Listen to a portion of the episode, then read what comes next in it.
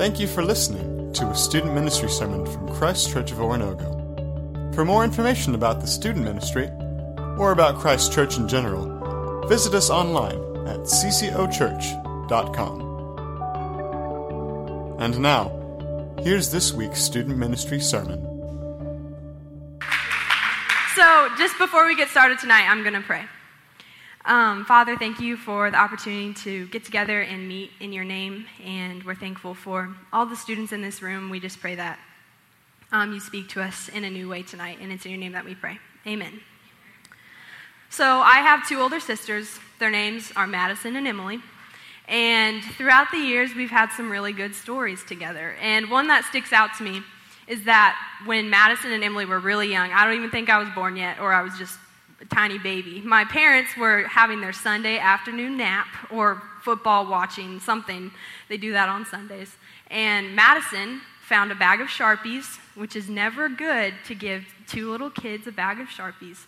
But she did. She found a bag of Sharpies and decided that she was going to paint Emily's face and she was going to use the Sharpies as makeup. So, Madison, crazy artistic, she is always being super creative. She put blue eyeshadow all the way up to Emily's eyebrows and Sharpie, and she put big red rosy cheeks.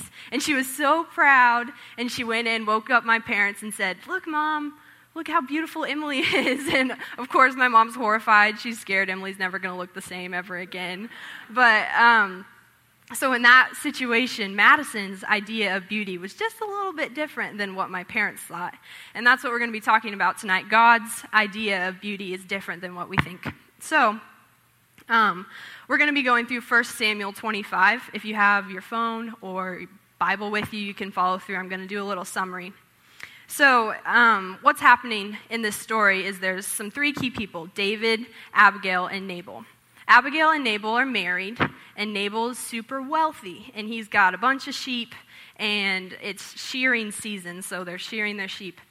And David has been fleeing from Saul, so they're in the wilderness. His men are real tired, they're hungry, and they've actually been um, protecting Nabal while he's been shearing his sheep. And they've been watching out for him, nothing's been taken.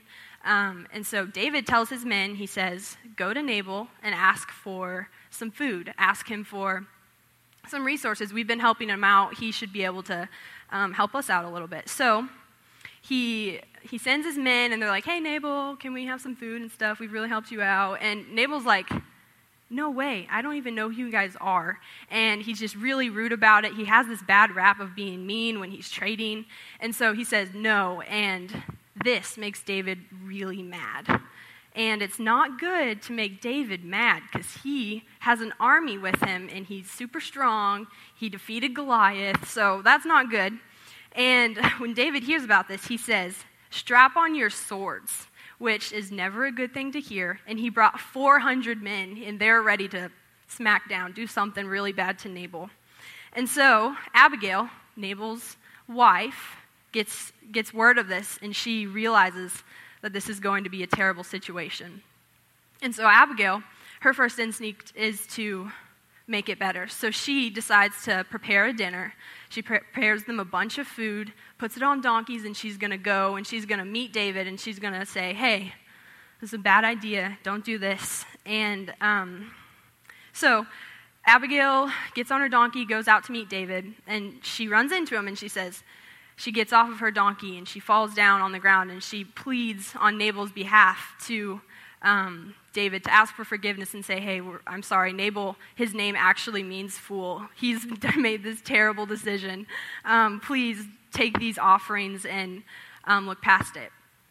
And so, David, when he when he hears Abigail come and intervene, his response in 1 Samuel 25, 32 through 35 says, Praise be to the Lord, the God of Israel, who has sent you today to meet me. May you be blessed for your good judgment and for keeping me from bloodshed this day, and from avenging myself with my own hands. Otherwise, as surely as the Lord, the God of Israel, lives, who has kept me from harming you, if you had not come quickly to meet me, not one male belonging to Nabal would have been left alive by daybreak. Then David accepted from her hand what she had brought to him and said, Go home in peace. I have heard your words and granted your request. So that's good. They kind of dodged a big bullet there.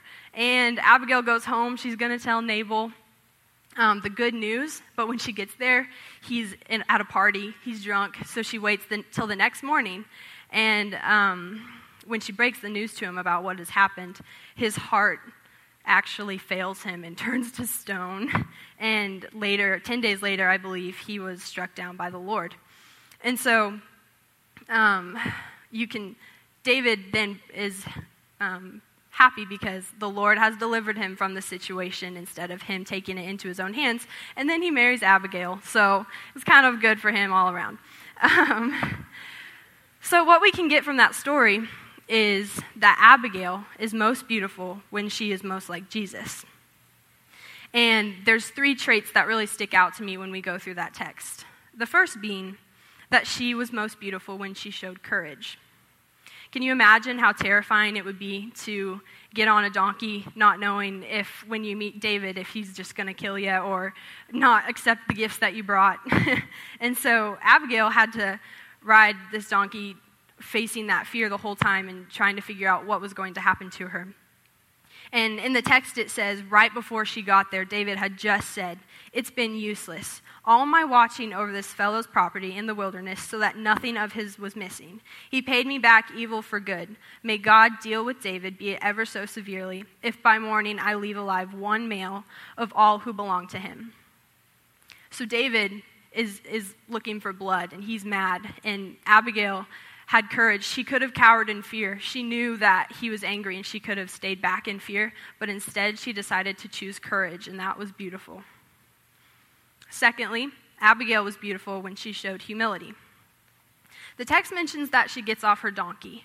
And in doing research, actually, Peyton was talking to me about this. Um, a donkey is kind of a symbol of wealthiness. And um, Abigail, since married to Nabal, he's got all these sheep, he's super wealthy. Um, they've got a bunch of servants, and she has a, big privilege. She's married to someone who's really wealthy. And um, Abigail chose to get off of that donkey and to remove herself from that position of wealth. Um, and it wasn't her responsibility. She wasn't the one who had wronged David, but instead she chose humility and she chose to get off of her donkey on behalf of Nabal. And that was beautiful. Lastly, Abigail was beautiful when she showed wisdom. For me, in situations like this, when it gets really stressful, it's hard to think about um, the best decision at the time or maybe God's hand in it all. But Abigail was wise. She knew that David was appointed by God, and she knew that he was there for a reason. And so, not only did she stop um, Nabal and help him get out of this terrible situation, but he stopped, or she stopped David from taking things into his own hands and going against the Lord by um, acting in anger. And two clashing pride, prideful men were um, about to sin, and Abigail stepped in, and she was the one who saved them from both of it. So Abigail was beautiful when she was wise. And this story of Abigail kind of reminds me of someone. I don't know if it reminds you guys of someone, but when I think of Abigail, I think she was most beautiful when she was most like Jesus. And we can see times all throughout the Bible where Jesus is beautiful because he shows courage. He's constantly facing people who want to kill him. He showed humility when he got off of his throne and he came and he died for us. He showed wisdom when he trusted in the Lord, heading into something he knew was going to be terrible. And so, when we look at these traits, I wouldn't usually say that was beautiful. I'm constantly worried about what I'm wearing or how people see me, but the most important thing is how God sees you. And so, Abigail was able to embrace God's beauty, but Jesus ultimately has made it possible for us to live in God's beauty. And now it's our turn to choose beauty. Thank you for listening to a student ministry sermon from Christ Church of Oronogo. For more information about the student ministry, or about Christ Church in general, visit us online at ccochurch.com.